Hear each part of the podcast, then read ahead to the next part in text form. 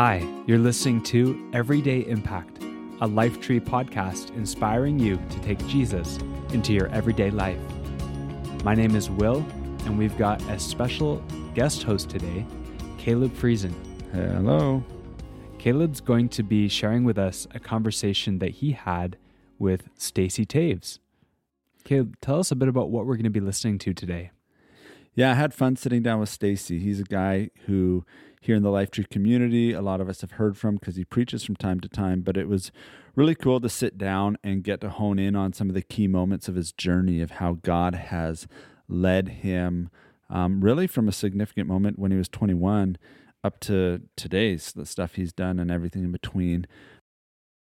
And what I'd encourage you to listen for as you hear this conversation is just this simple idea of taking one step after another, moving forward, and pay attention to how the Spirit might actually be nudging you forward in your own journey as you listen to this conversation. Hmm. Well, I can't say that I want to be stuck, so hopefully there's something to, to take away from his experience. Let's take a listen.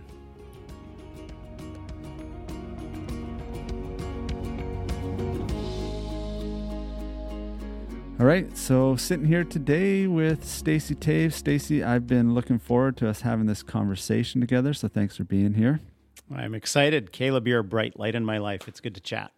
Well, lots of our listeners probably know who you are, but for for those of you out there who don't, Stacy's a member of our community. He's a great communicator, preaches here from time to time. He's an amazing father. He's one of the founders of a great company called Level Ground Trading. He's got a YouTube channel going called Sustainable Stace. We could keep listing things you're up to, but Stacy, why don't you, in your own words, just tell us a little bit about yourself before we dive in? Oh, I think especially in the last year, I've started to realize at a new level just how much I appreciate the community that we're both part of at Lifetree um, the caliber of the humans I get to interact with, and a lot of it's more virtual than face to face than it once was. But so exciting. I, I really get excited about being in relationship. Almost every morning of the week, I start off either running or walking with someone, a mix of people who love Jesus and don't yet know him to love him. And um, I just take incredible joy from being physically active and being in growing relationships with other people and um, trying to build family and business and neighbor friendships kind of all working in that regard. Hmm. It's good. One one of the things that I hear you talking about that I've said to you before that I really see on you is this intentionality with which you live. So even you sharing your love for these relationships and how you start your day shows that. Um, we could we can look at that in your business uh, we can look in that in what you're doing with your own like growing food at your own house things you've told me about relationships with your kids and how you spend time with them on and on it goes i think one of the things for me when i think about you i see all these amazing achievements that we could list one of the things we're hoping we could do today is maybe lift the hood so to speak and see what's under there that makes up Stacy who you are and how you tick and all that sort of stuff. Mm-hmm. So, yeah, just looking forward to diving into that. One of the things we were talking about before we started recording today of maybe earlier years in your life was this trip to the Philippines that you took that had a big impact on you. And I was hoping maybe you could just tell us a little bit about that season of your life and how God used it in your formation and your journey and following him into where you are today. I can't overstate how powerful it's been in my life to have parents who speak life into me. Uh, even this morning, I was finishing up a prayer and walk with a friend, and I really felt convicted to even stop walking home right where I was and spend time just crafting a text to both my parents as they started the day to say how much I have valued the way they had chosen the economy of God in their life. Um, so powerful to see people putting God first and living it out in how they love people and how they value people. And I saw them often raise one eyebrow at choices or directions I was going, not because they were in disagreement, but like, hmm, that's unique. And then there'd be this like, go for it, son. And I've always had that kind of life being breathed into me that they believed I could accomplish things and they would encourage me in the Lord to be strong in my faith. And um, it was no different when I got this opportunity back in my early 20s, freshly graduated from Bible college with a theology degree to go volunteer for a year in the Philippines. I'd never been in a country that had poverty in it in this way. Right. I had volunteered in poor areas of larger cities in Canada, and I'd volunteered in a prison and been in places where I guess life was rougher than you know the normal neighborhoods I'd grown up in Western Canada. But from the day I landed in the Philippines and met the people who were taking me to the place where I would live, at least for the start of the year, because I mixed that up a few times to be closer to people who were kind of on the edges. Mm-hmm. Um, it was just this complete mind blowing experience where all the things I'd learned in Bible college were going to come face to face with God's kingdom and His church and His will here and now. And man, theory got blasted pretty quickly when I'd be, you know, just walking to university classes in the morning and find myself breaking into tears because mm-hmm. children who were five or six years old didn't have breakfast or a home and they'd be begging. Like, I can't go to class. I've got to feed you. Let's go find a restaurant. Let's book out the back of the whole restaurant. Let's get all your friends. Hey, let's have breakfast for 30 kids. Oh, I missed class today. but there was all these new changes and I, I find myself when I think about living in the Philippines, it's probably the only season in my life where my journaling experience started to take the form of almost writing oaths. I was like wow.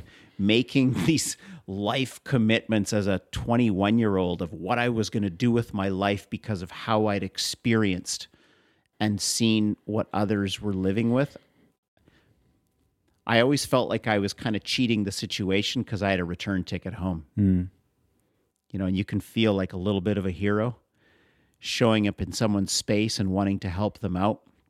But as long as you've got a return ticket home, you're basically saying that your allegiance isn't there. Mm-hmm. And so, you know, it speaks a lot to foreigners and aliens, which is what Peter calls us here on earth as believers and followers of Jesus. But it was really, in the most beautiful way, an upsetting time in my life that required me to rethink why I was here and what following Jesus would look like. That's good. There's two two things I want to ask you. One yeah. of them's going to be what were some of the feelings, the emotions you remember having as you came face to face with this reality, like you said, that blasted your theory? So, what were some of the feelings? And what were some of those oaths? I don't, I think my limited life experience and exposure to what so many people live with and experience every day in the way of poverty or loneliness I didn't have a grid that allowed for those life experiences I was witnessing to have a place. Mm. There was just so much that wasn't okay inside me because of what I saw not resolved in other people's lives. They were so far from being settled or well. You know, a little kid who should be in preschool and be loved and fed on the street without clothing, begging, and the best they're getting is sniffing glue and stealing a bun from a bakery. Yeah that was so shocking and overwhelming for me.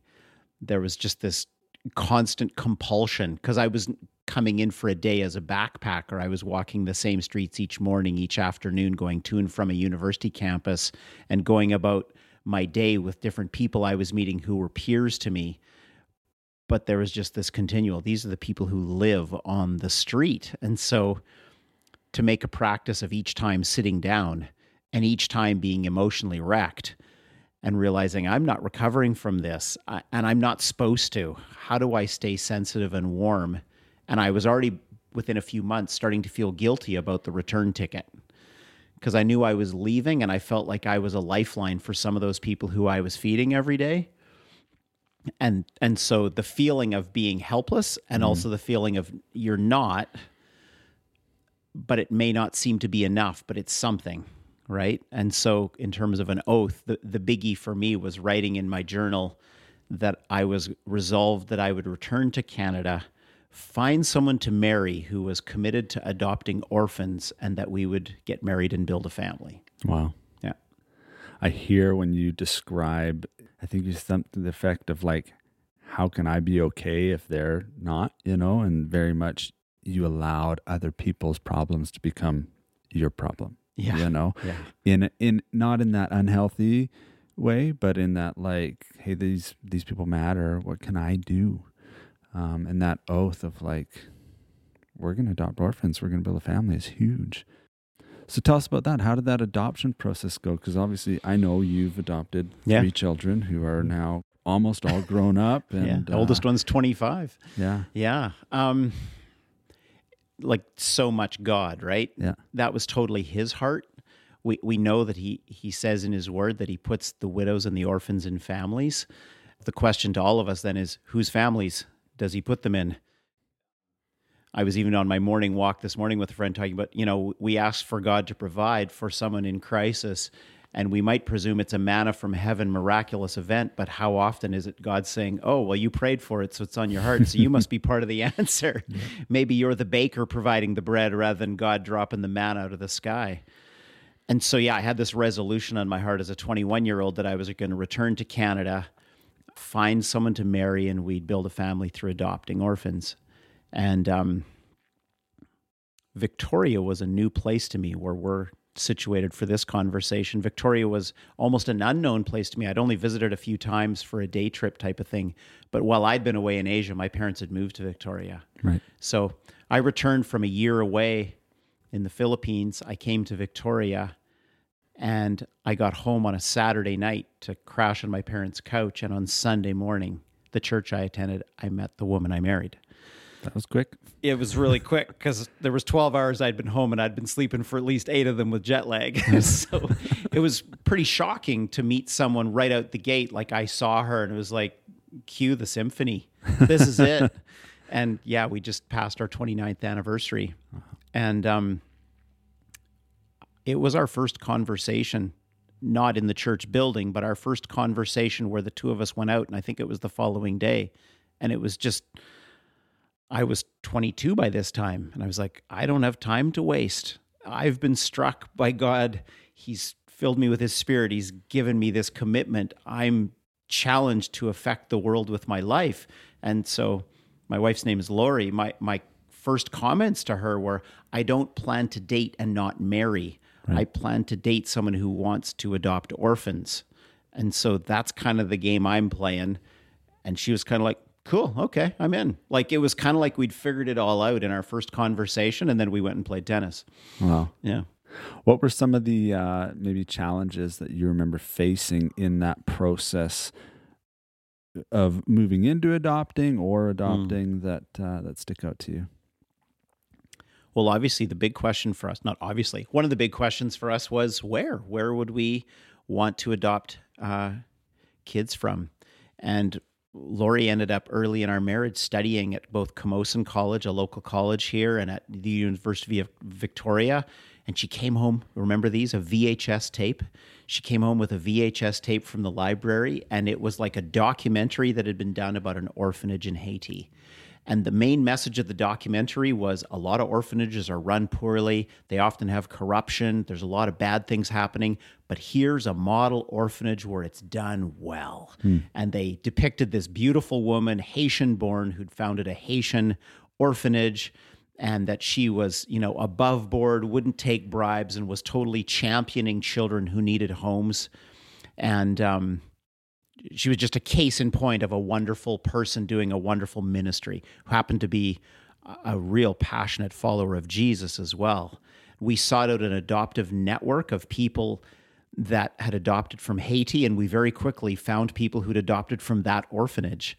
And so that's kind of what we pursued. In all three cases of our adoptions, we adopted three kids over the series of our first years in marriage lots of paperwork and lots of expense and lots of hoop jumping. But the result of it is that three for three, we were able to fortunately uh, adopt first a son, then another son, and then a daughter who are now 25, 21, and 18, and um, and jump into parenting that way. Yeah. Yeah. One one of the things that's uh, just jumping out at me as we're talking is thinking back to this kind of inceptual moment that you described in the Philippines of seeing these children who are poor, and that led you into this adoption. But there's this other side that I think of when I look at you, and it's this this business we call level ground trading.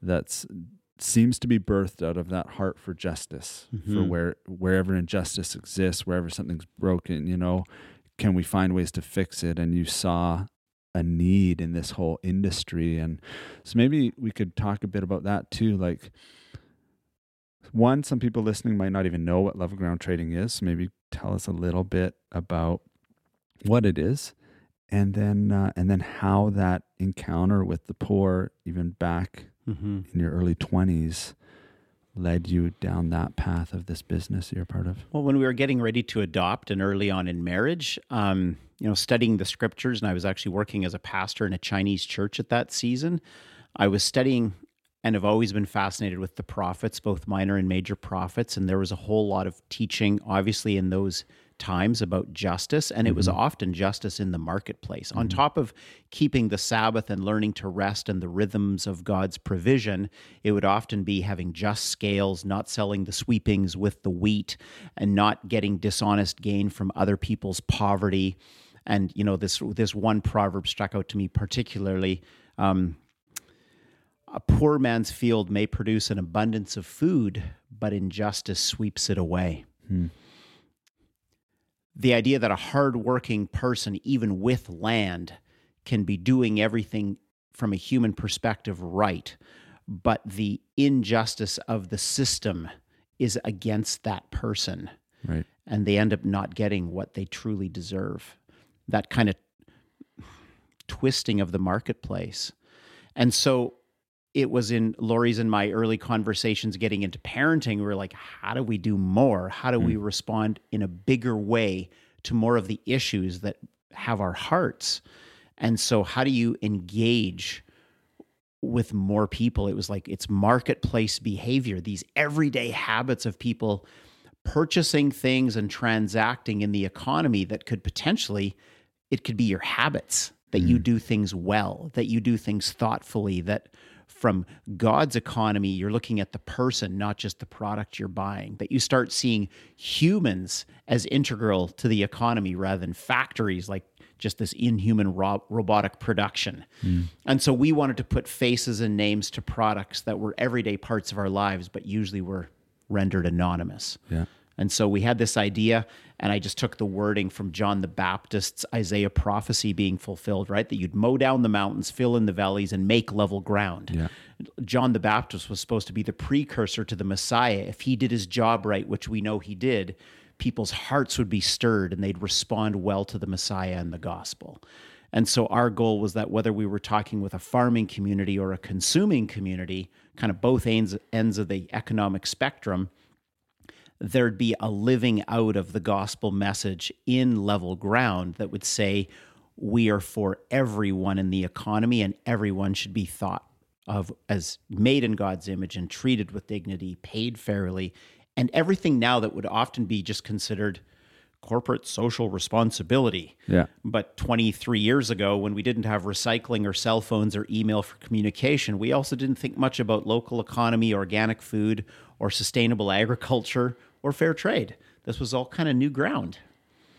Even you start mentioning some of those things that it's it sounds to me like the visions evolved over the years. It sure has. It started with this level ground and fair trade, and there's injustice in the marketplace, but it's gone beyond that because you guys talk a lot about environmental care and sustainability and all those. You know, they're they're they're really hot phrases for us nowadays, right?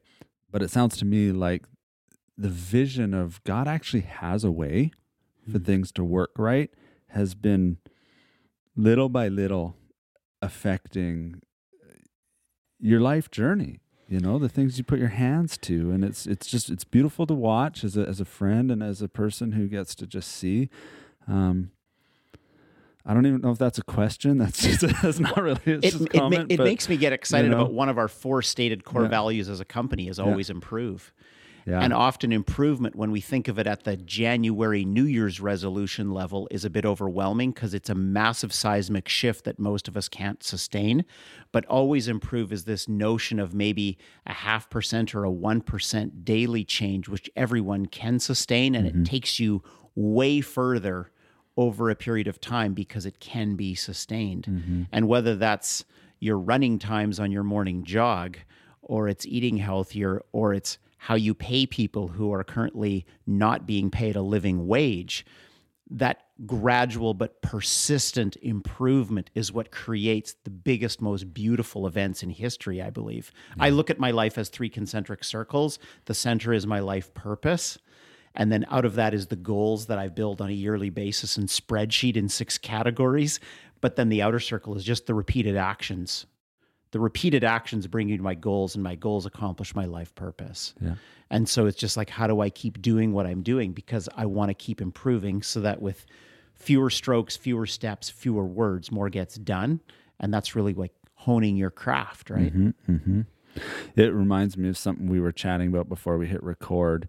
And you said something to the effect of you've learned this thing in life that if you'll just take even the smallest step or motion forward in the direction you want to go, you'll be surprised Hmm. by what the result is. Can you tell us a bit about about your experience with that in life? Um, other thoughts or even a story that comes to mind? Well, I think of Eugene Peterson's book called A Long Obedience in the Same Direction. That kind of speaks the whole theme. I think John Maxwell, the noted leadership leader, he talks about consistency compounds.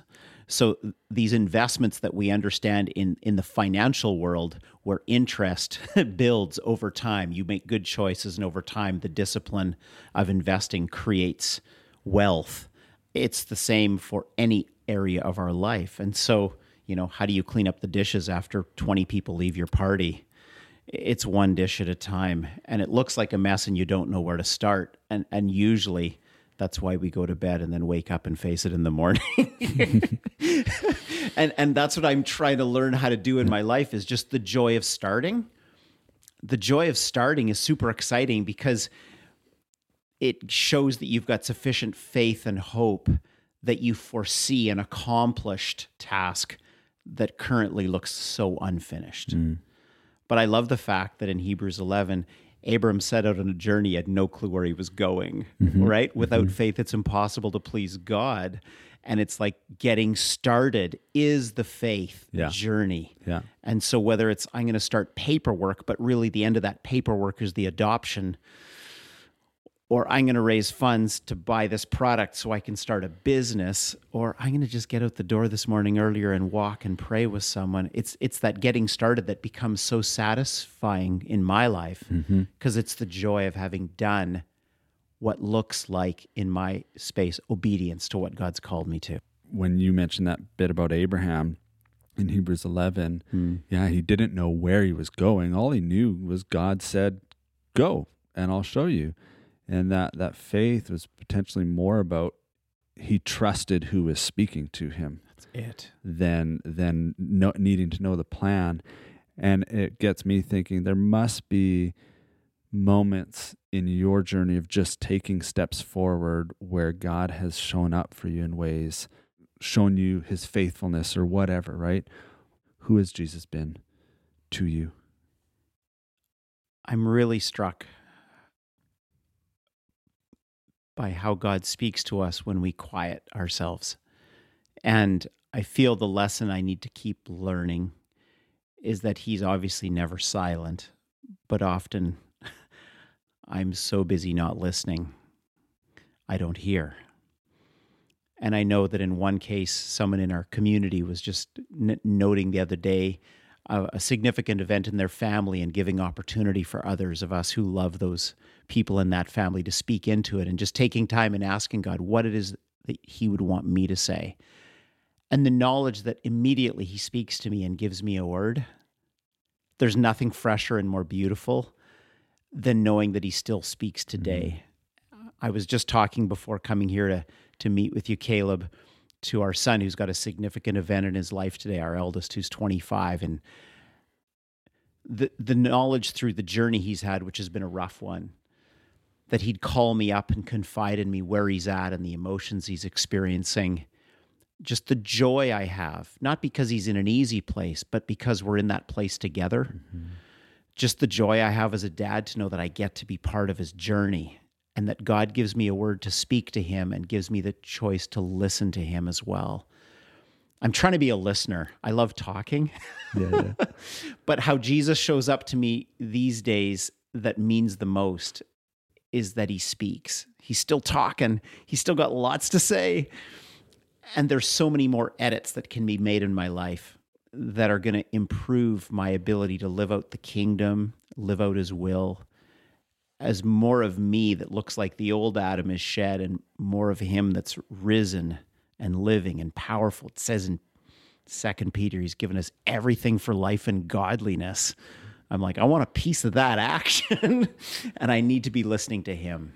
Yeah. That's so good. The uh the ever present God who's Oh. always speaking. So beautiful. It's really good.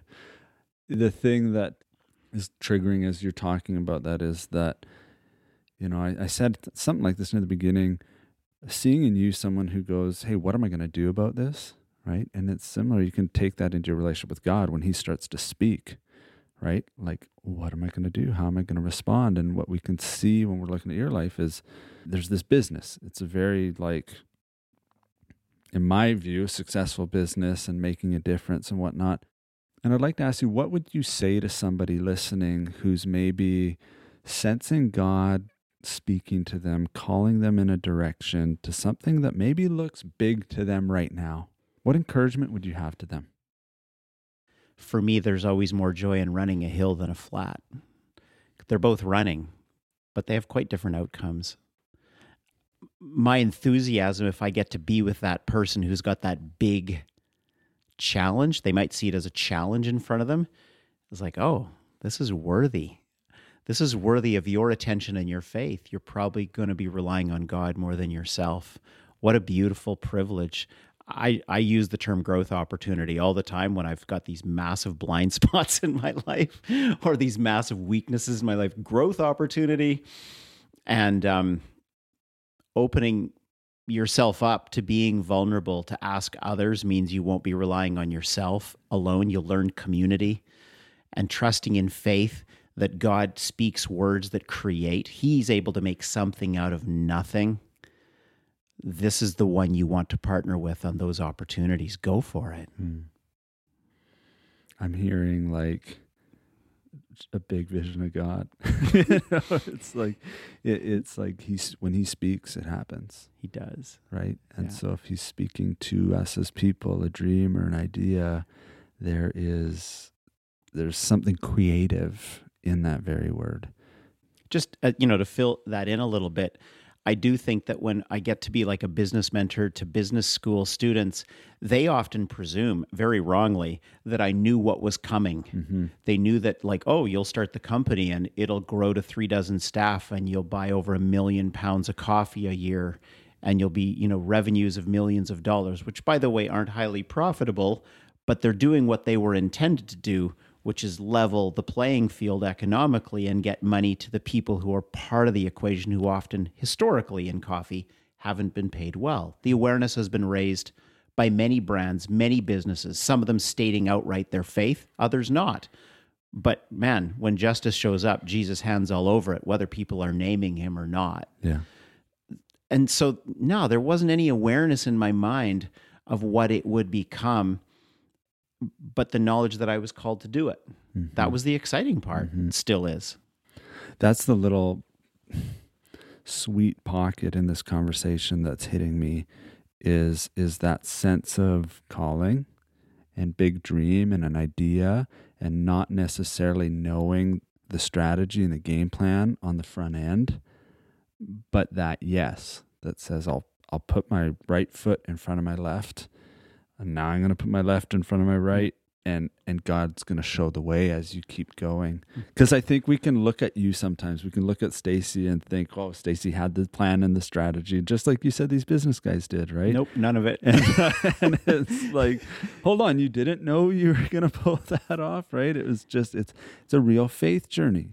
And realizing that all of us doesn't matter the size of our business, the size of our family, no one knows the struggles from the mm-hmm. outside mm-hmm. that any mm-hmm. one of us is having on the inside. yeah And so, you know, isn't that something so beautiful about the cross that before Jesus we're all equal? No one's got any upper hand. We need grace, we need forgiveness, we need his life infusing us or we're lifeless. And there's something so beautiful. I find that in our own church community. I was wanting to mention, you know, a few of us said early in the year we were going to do two things. Once a month, the last Sunday of every month, we'd jump in a nearby lake and go swimming. So we started as like a polar bear swim the last days of December. We did it January, February, and so on. Now it's not a big thrill because it's it's warming up, right? But we also agreed that we were going to, as a group, chat every morning by six six fifteen, read the same chapter of a of the Bible, and then message one another what was being spoken to us. Whew. Someone noted to me it's the 139th day of the year yesterday because they were reading a psalm a day and they were at Psalm 139. So I was like, so we started kind of at the beginning of the year. So we're 130 or so days in, and we've read so many little books of the Bible, a chapter at a time, and then shared our texts and and a little bit of what we're learning. The power of a community doing mm-hmm. that together, a few men in this case just sharing this is what Jesus is doing in my life this morning. Like mm, today he's mm. showing up and he's challenging me here. It's so amazing. And then someone else chimes in. And we've had people leave the group chat who actually like said, I'm not going to follow Jesus in this season of my life. Hmm. And then rejoin the group chat after like Grace showed up and they're like, oh, I do need to be part of this community. And I'm like so enamored with how God does that in our lives. And the long game is always the right game. It's that with the Lord, a thousand years is like a day, and He's being patient for a reason.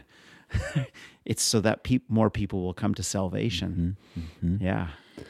There's I, I had this question going in my head. I'll still ask it, even though I feel like, man, you just gave some answers to it. But it was in this journey, what are some habits that you have learned? You know, whether you want to use the word habits or disciplines or routines, um, whether they're little things, big things, but what are some habits that you have learned that help you stay in that posture of faith and that forward moving?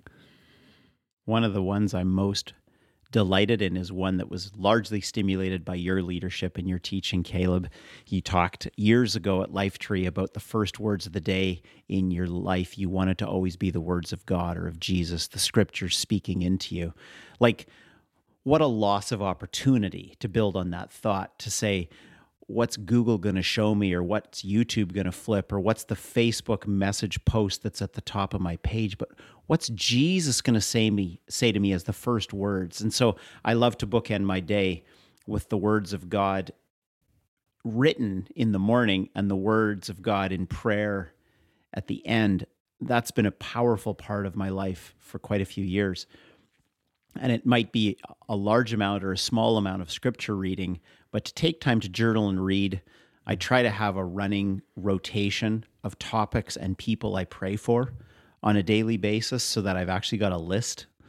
And I try to free float it, but I also know that there's value in the discipline of I'm going to pray for these people or these situations on a regular basis. An example would be prayer for brothers and sisters in the church globally who are persecuted for their faith there's so few ways living in Canada that I'm exposed to persecution for my faith. And yet I know all through the scriptures that persecution is amazing for the church to grow and it's a sign of a healthy, vibrant church. It's like, I'm missing out on that if I'm not at least engaging in prayer. So I get this every Thursday email blast from an organization called Voice of the Martyrs. And then Friday's my day to pray for persecuted Christians. And it might be in China or in Pakistan or Nigeria, but that's part of what I'm trying to do. I try to take time to walk uh, in with my dog and just tell God how amazing He is. Hmm. I want to spend time every day telling Him how amazing He is and, and asking Him what it is He's wanting to do. And it's so cool how He'll guide me to text a person or phone someone up or pray for someone or check in with another person. And it's brought me into crazy places with so many people, even this year just that morning walk where I'm telling God how much I love him and he's saying, you need to call this person or encourage that person. It's like, ah, because that relationship is alive and it's vibrant in my life. And then it's getting to spill out into other people's lives. So it's really meaningful. Those are some of the things in the spiritual side of just, I'd call it just intimacy with God. And then, yeah, there's plenty of others related to like fitness and finances. And I actually, they're all F words. All efforts. friendships, there you you know, and family and finance and faith and fitness and fun. Yeah. It's good, man. One of the things jumping out listening to you is like just that exposure to what God's saying. You know, letting your heart feel that, whether that be through the word, whether that be through prayer, or even just some of the ideas that came to you over the years. Maybe as we, we start to close Hmm. this, I'd love if you could just pray a blessing over people who have been listening, however you feel led. I just want to offer um, a thought and a prayer for people that if you're in a space where it feels like it's silent, you just you're not sure how God's going to break through. Or maybe you're waiting on someone else thinking they're going to lead the way and it's not happening. I just want to pray that for you in your space, you'd know that it's time. It's time for you to step forward.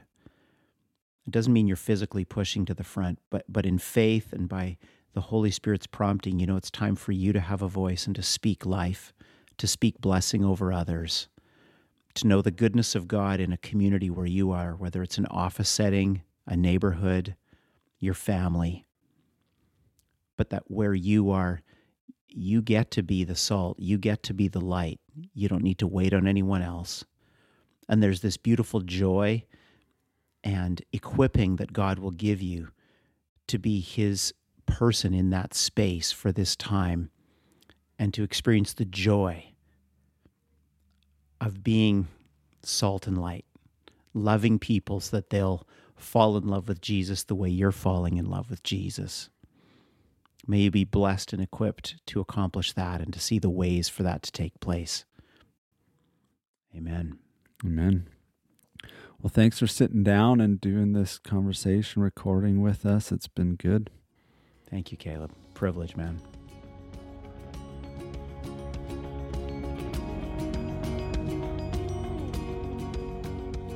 Well, I'm definitely encouraged having listened to that.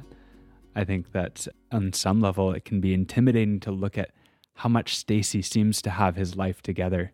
But what I took away was this this inspiration like one foot in front of the other. Yeah.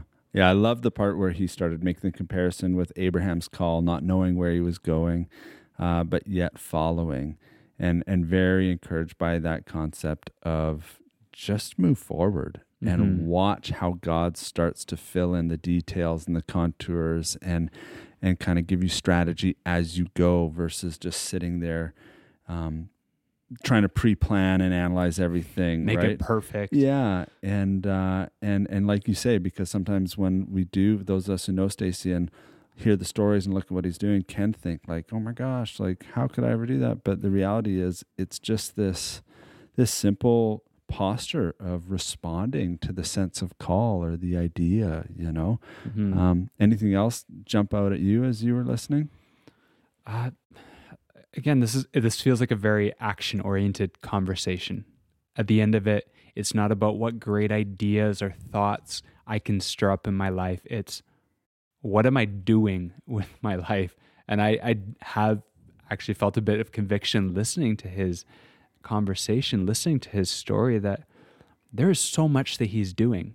And, and I'm not settling into shame or into guilt or feeling bad about myself, but really taking it as a sense of empowerment that, okay, you know what? I can uh, dive a little more into that area of my life. I can maybe schedule a morning hangout with a friend, even when it feels like that's so much more to do in my life, but one foot in front of the other.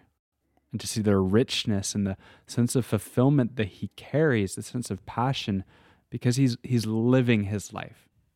And that's how I want to be.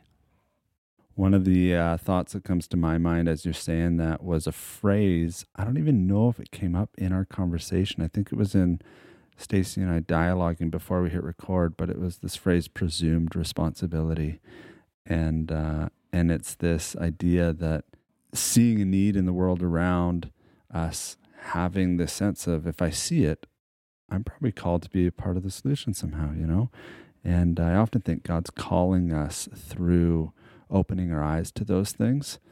Uh, so as we think about that idea and this just simple thing of one foot in front of the other, moving into that thing of calling, I'd love to just put the question out there to those of you listening: what is something that you sense God calling you to do?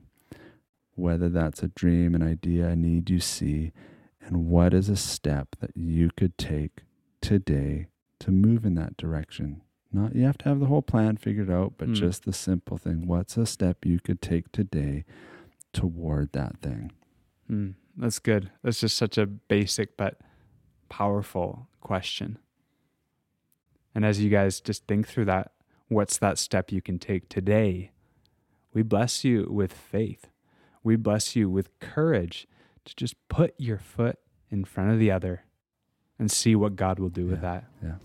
So thank you guys for joining us on another episode of Everyday Impact.